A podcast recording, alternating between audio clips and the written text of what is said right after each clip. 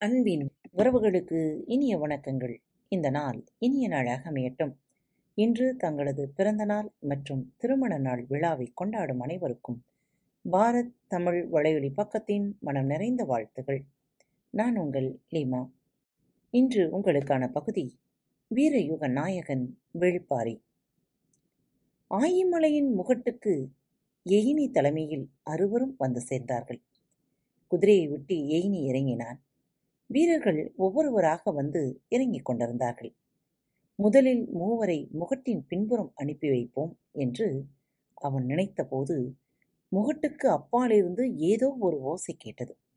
எதிரிகள் மிக அருகில்தான் இருக்கிறார்கள் என்பதை கணித்த ஏனி சட்டனை இடுப்பில் இருந்த குறுவாளை உருவினான். மற்றவர்களும் ஆயுதங்களை ஏந்தி பிடிக்க ஆயத்தமாகும் போது முகட்டின் பின்புறம் இருந்த ஓசை மிக வேகமாக நகர்ந்தது. வருவது போல் இருந்தது.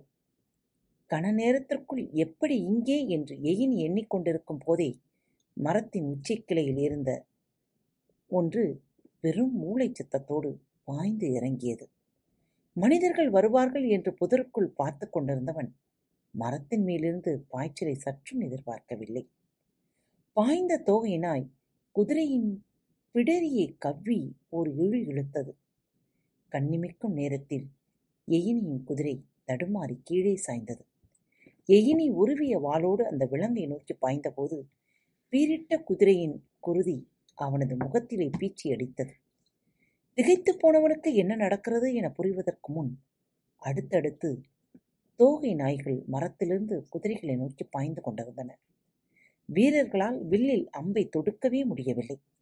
இதுவரை கேட்டிராத ஊளை சத்தத்தோடு இறங்கிக் கொண்டிருக்கும் விலங்குகளை எப்படி எதிர்கொள்வது என சிந்திக்கும் முன் தாக்குதல் முடிவுறும் கட்டத்தை நெருங்கியது. இடுப்பிலிருந்த குருவால் கொண்டு பாயும் விலங்கின் மீது பாய எத்தனித்தனர். அப்போது குதிரைகளை சரிவில் இழுத்து தள்ளிக் கொண்டிருந்தன தோகை நாய்கள். முன்னும் பின்னுமாக வீரர்கள் அலைமோதிய போது பாய்ந்து இறங்கும் தோகை நாய்களின் எண்ணிக்கை அதிகமாகிக் கொண்டிருந்தது. கன நேரத்திற்குள் ஏழு குதிரைகளும் குருதி வெள்ளத்தில் மிதந்து கொண்டிருந்தன. எயினிக்கு என்ன நடக்கிறது என்றே புரியவில்லை. பரம்பு வீரன் தான் சாக நேர்ந்தாலும் குதிரையை பாதுகாப்பாக கொண்டு வந்து சேர்க்க வேண்டும் என்பது பரம்பின் பழக்கம்.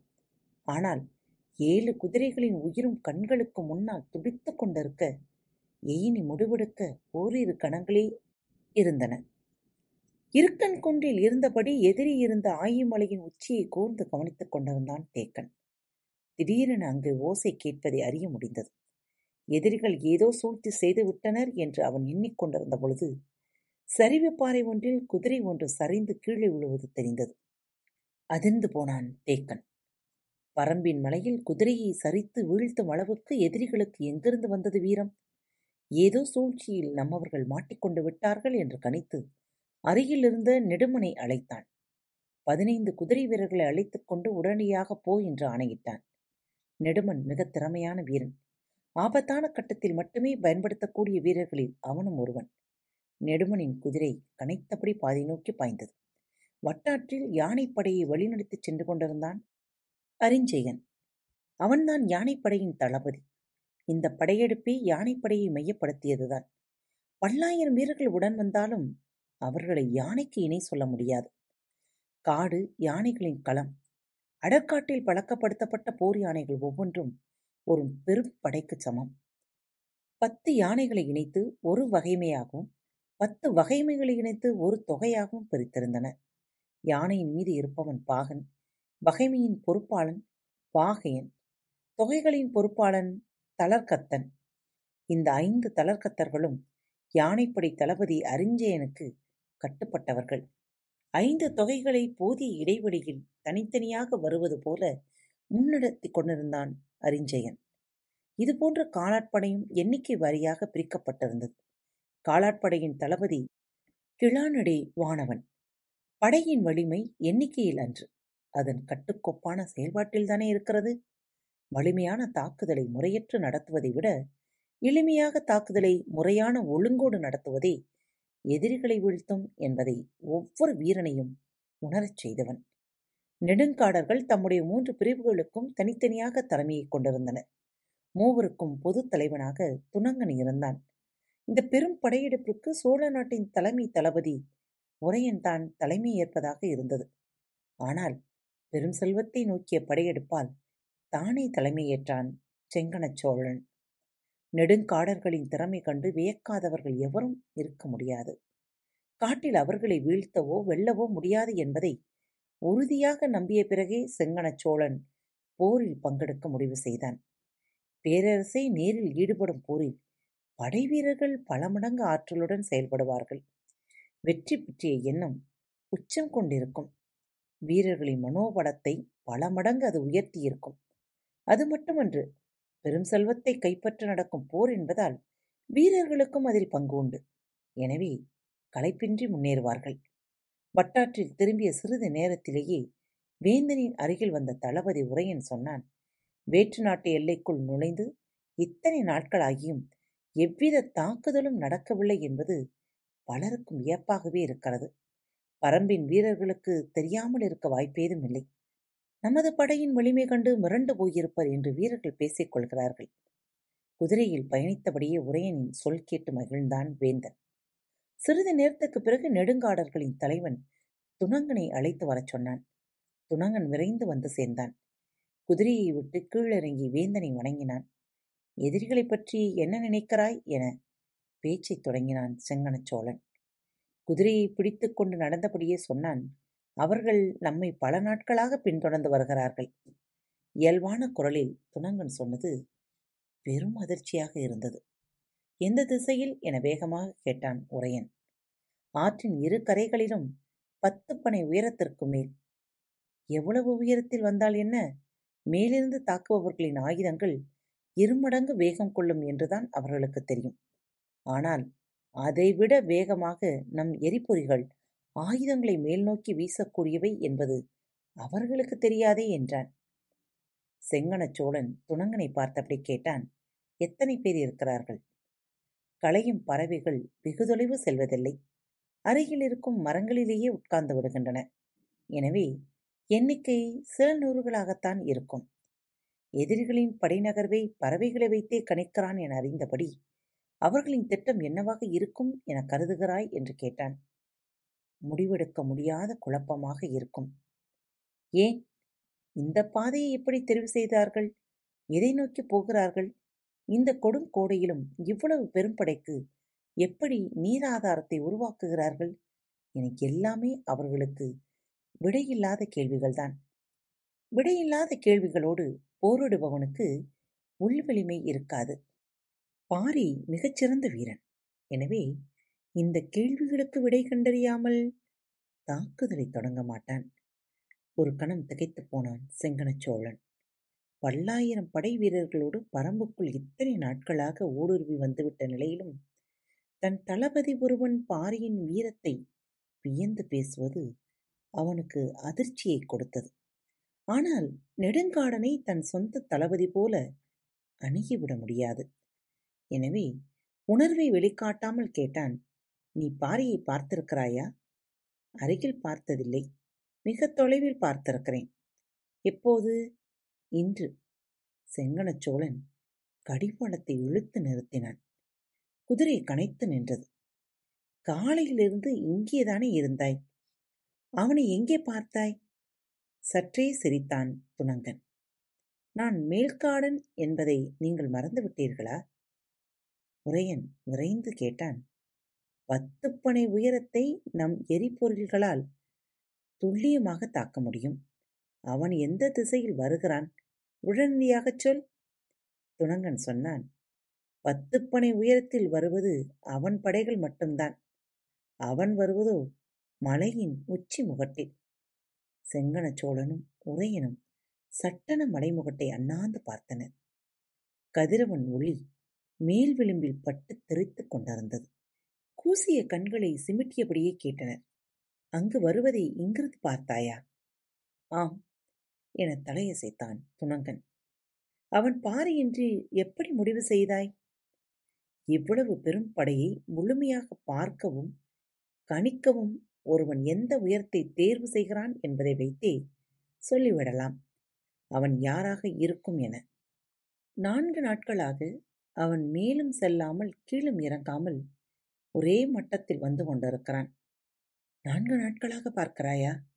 ஆம். அதனால்தான் இன்று முடிவுக்கு வந்தேன். அவன் பாரியாகத்தான் இருக்கும் என்று. சோழப்படை காலையில் வட்டாற்றில் திரும்பியவுடன் இடப்புறமிருந்து பிட்டனும் வலப்புறமிருந்து இரவாதனும் மிகவும் மகிழ்ந்தனர். எவ்வியூர் நோக்கி வந்தவர்கள் திசையறியாமல் மாறிவிட்டனர் என்ற முடிவுக்குப் போயினர். அது மட்டுமன்று வட்டாற்று பெரும்பாறை அடுக்குகளை அடிநிலமாக கொண்டது. எனவே இவர்களால் அதிக தொலைவு செல்ல முடியாது. நீராதாரம் இல்லாமல் படை தவித்து அலையும் நிலை ஏற்படும். அதுவே நமது தாக்குதலுக்கான சரியான நேரமாக இருக்கும். அதற்காகவே பாரி காத்திருக்கிறான் என நினைத்தனர். ஆனால் எதிரிகளின் படை வட்டாற்றில் திரும்பியதும் பாரியின் குழப்பம் மேலும் அதிகமானது. எதிரிகள் எதை நோக்கி சென்று கொண்டிருக்கின்றனர்? இந்த கேள்விக்கு கிடைக்கும் விடை பாரியை உள்ளுக்குள் உழுக்குவதாக இருந்தது. நெடுமனின் தலைமையிலான படை இருக்கன் குன்றினை கடந்து ஆயிமலையின் பாதி தொலைவுக்கு போய்க் கொண்டிருக்கும் போது எதிர்ப்புற மரக்கிளைகளிலிருந்து தோய் நாய்கள் பாய்ந்து இறங்கின. நீள்வாய் நாய்களின் கோரப் பற்களும் பாயும் வேகமும் யாரையும் கணநேரத்தில் நிலைகுலையச் செய்பவை. உச்சிக் கிளையிலிருந்து பாய்ந்து இறங்கிய அவற்றை நோக்கி வாளை உருவிய போது நெடுமன் சரிந்து கீழே கிடந்தான். கண்ணிமைக்கும் நேரத்தில் மரங்களின் மேலிருந்து இடைவிடாமல் வல் அவை பாய்ந்து கொண்டிருந்தன அவையிடம் மூளையின் ஆவேசம் குதிரைகளை மரளச் செய்தது. குதிரைகளின் கனைப்பொலி பாதியில் அறுபட எழும் ஊளையின் ஓசை தேக்கன் இருக்கும் இடம் வரை எதிரொலித்தது. பொழுது மங்கிக் கொண்டிருந்தது. ஆயமலையின் கிழக்கு புறச் சரிவு பரம்பின் பகுதி. அதில் பாதி தொலைவுக்கு எதிரிகள் வந்துவிட்டார்கள் என்பதை தேக்கனால் நம்பவே முடியவில்லை. உடனடியாக முழு குதிரைப்படையுடன் அந்த இடம் போக ஆயத்தமானான். வீரர்கள் வேகமாக குதிரையில் ஏற புறப்படும் போது உடலெங்கும் குருதி கொட்ட அடாக்காட்டுக்குள்ளிருந்து மேலேறி வந்தான் எய்னி குதிரை புறப்படப் போகும் கணத்தில் காட்டின் அசைவுகளைக் கண்டு நிறுத்தினான் தேக்கன். உள்ளிருந்து எயினி வெளியேறி வந்த காட்சி தேக்கனை உலுக்கியது. ஓடிப்போய் அவன் சரிந்து விடாமல் பிடித்தான். குற்றுயிராக வந்த எயினி சொன்னான் உடனடியாக இங்கு இருக்கும் குதிரைகளை காப்பாற்றுங்கள். இங்கு நிறுத்த வேண்டாம். இடப்புறச் சரிவில் இருக்கும் குகைகளில் அவற்றை அடைத்து வீரர்களை பாதுகாப்புக்கு நிறுத்துங்கள். தேக்கனோடு இருந்த யாருக்கும் எதுவும் புரியவில்லை. போரில் ஈடுபடத்தானே குதிரைகள்? அவற்றை ஏன் குகைகளில் அடைத்து காக்க வேண்டும் என கேட்கிறான்? பேச நேரமில்லை. புது வகையான விலங்கு ஒன்றை ஏவி விட்டுள்ளான் சேரன்.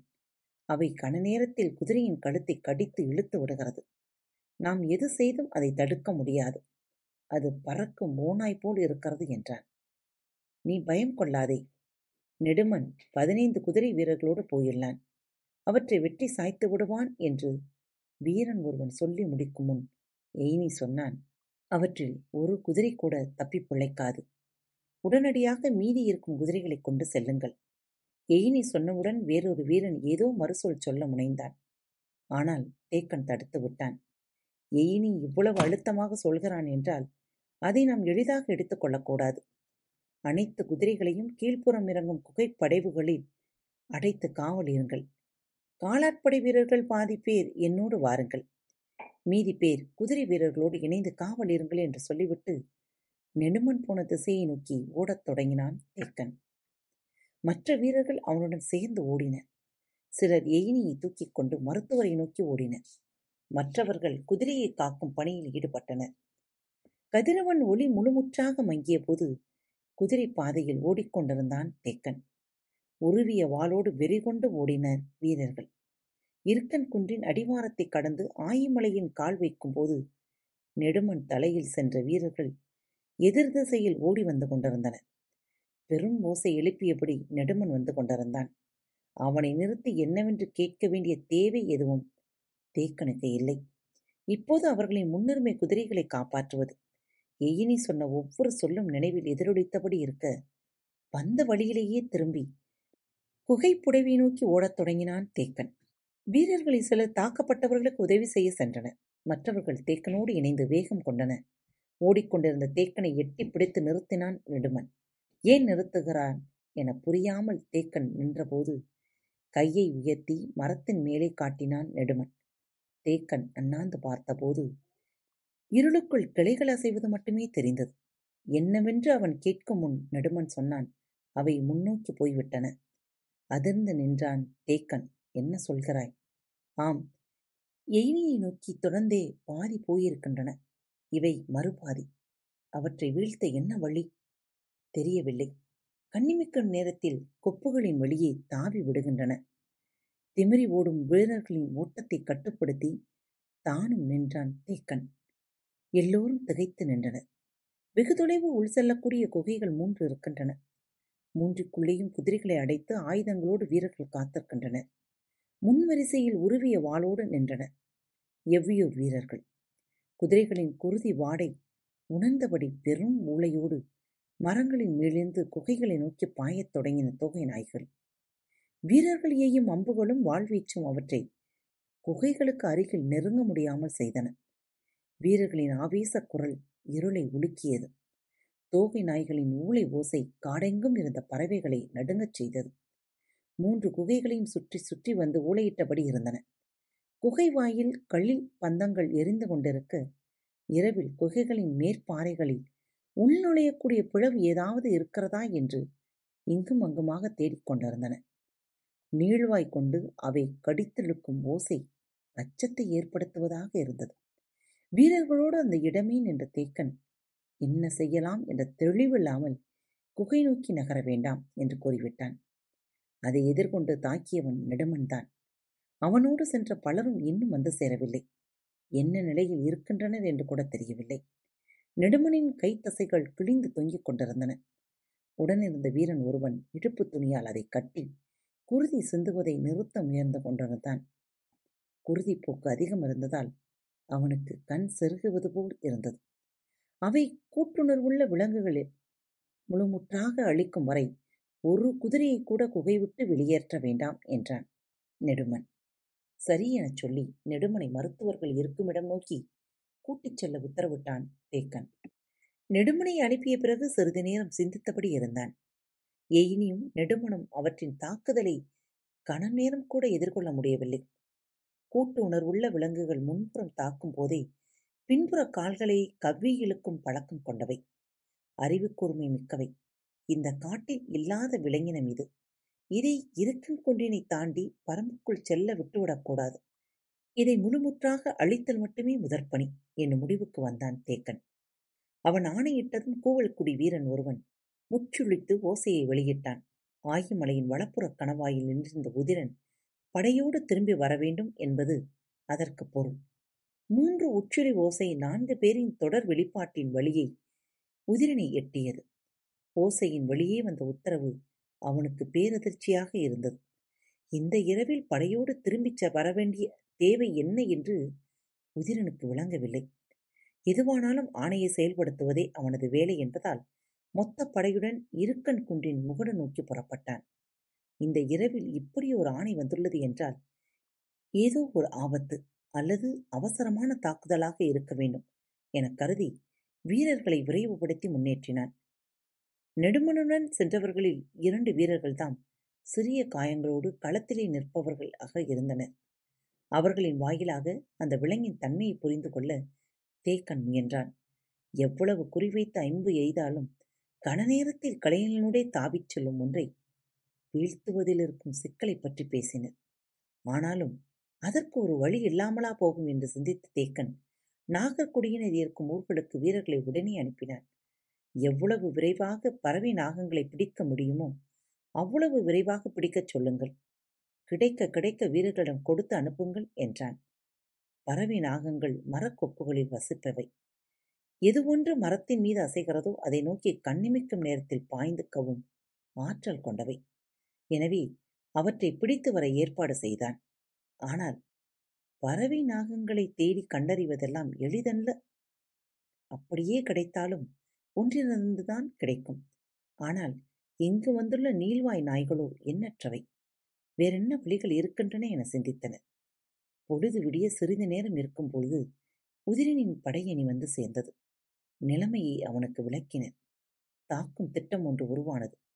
பொழுது விடிந்ததும் குகைகளை காத்து நிற்கும் வீரர்கள் அவற்றுக்கு எதிர்ப்புறமாக காட்டுக்குள் நிற்கும் தேக்கன் தலைமையிலான வீரர்களும் ஒரே நேரத்தில் குகைகளைச் சுற்றி மரங்களின் மீதும் பாறைகளின் மீதும் அம்பு எய்தி தாக்குவோம்.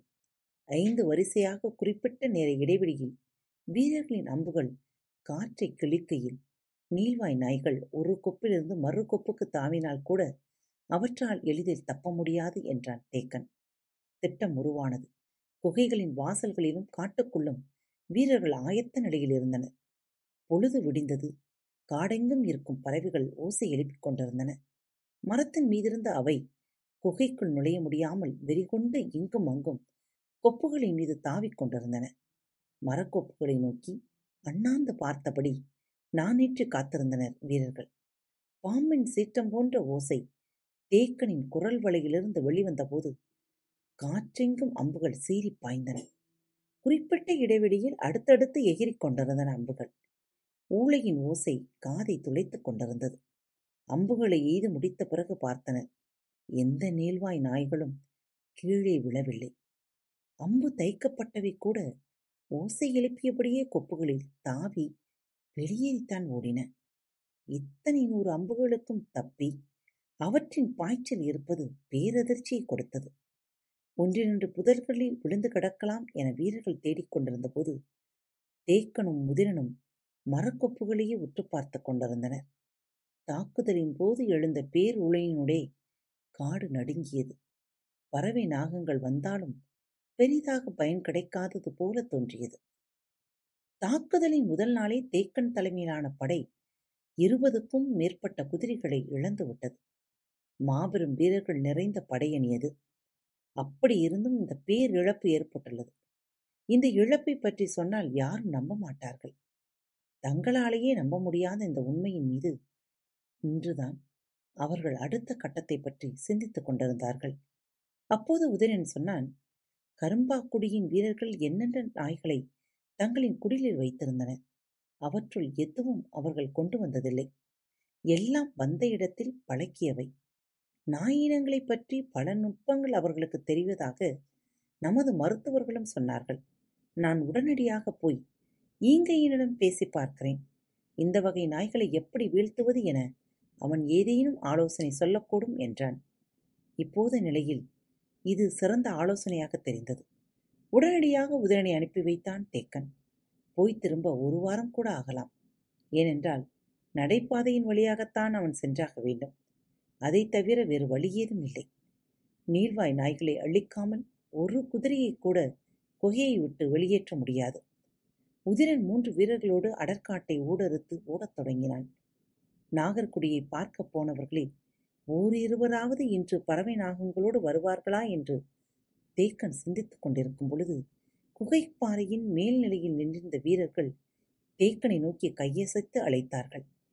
தேக்கன் பாறையின் மீது ஏறி நின்று அவர்கள் கைகாட்டிய திசையில் பார்த்தான் உதிரனின் தலைமையிலான படையை திருப்பி அழைத்துக் கொண்டதால் பாதுகாப்பற்று இருந்த ஆயுமலையின் வளைப்புற கணவாயின் பகுதி அதன் விளிம்பில் பெரும் படை ஒன்று பரம்பின் காட்டுக்குள் போய்க் கொண்டிருந்தது. இத்தனை ஆண்டுகால போர் அனுபவத்திற்கு பிறகு சிறு எதிர்ப்பு கூட இல்லாமல் பரம்புக்குள் நுழைந்தது சேரனின் படை. இரு கைகளிலும் ஏந்திய ஆயுதங்களோடு பேரோசை முழங்க முன் சென்றான். எஹல் மாடன் கத்துக்கொண்டிருங்கள் பரம்பின் குரல் மீண்டும் ஒழிக்கும் அன்பின் நேயர்கள் அனைவருக்கும் இனிய வணக்கங்கள். நேயர்களே நமது பாரத் தமிழ் வழிகளி பக்கம் hub ஹாபர் studio awards twenty twenty one விருதுக்காக பரிந்துரை செய்யப்பட்டுள்ளது. நீங்கள் அனைவரும் மறவாமல் வாக்களிக்குமாறு உங்களை தாழ்மையுடன் கேட்டுக்கொள்கிறேன். இதற்கான இணைப்புகளை கீழே குறிப்பிடப்பட்டுள்ள டிஸ்கிரிப்ஷன் பாக்ஸில் கொடுத்துள்ளேன். கீழே கொடுக்கப்பட்டுள்ள லிங்கில் சென்று அவார்ட் கேட்டகரி ரீஜனல் பாட்காஸ்ட் தேர்வு செய்து பின் நமது பாரத் தமிழ் வலைவழி பக்கத்தை தேர்வு செய்து வாக்களியுங்கள். உங்கள் ஒவ்வொருவரின் வாக்கும் நமது பாரத் வலைவழி பக்கத்தை தேர்ந்தெடுப்பதற்கு மிகவும் உதவியாக இருக்கும். மறவாமல் வாக்களியுங்கள். நன்றி.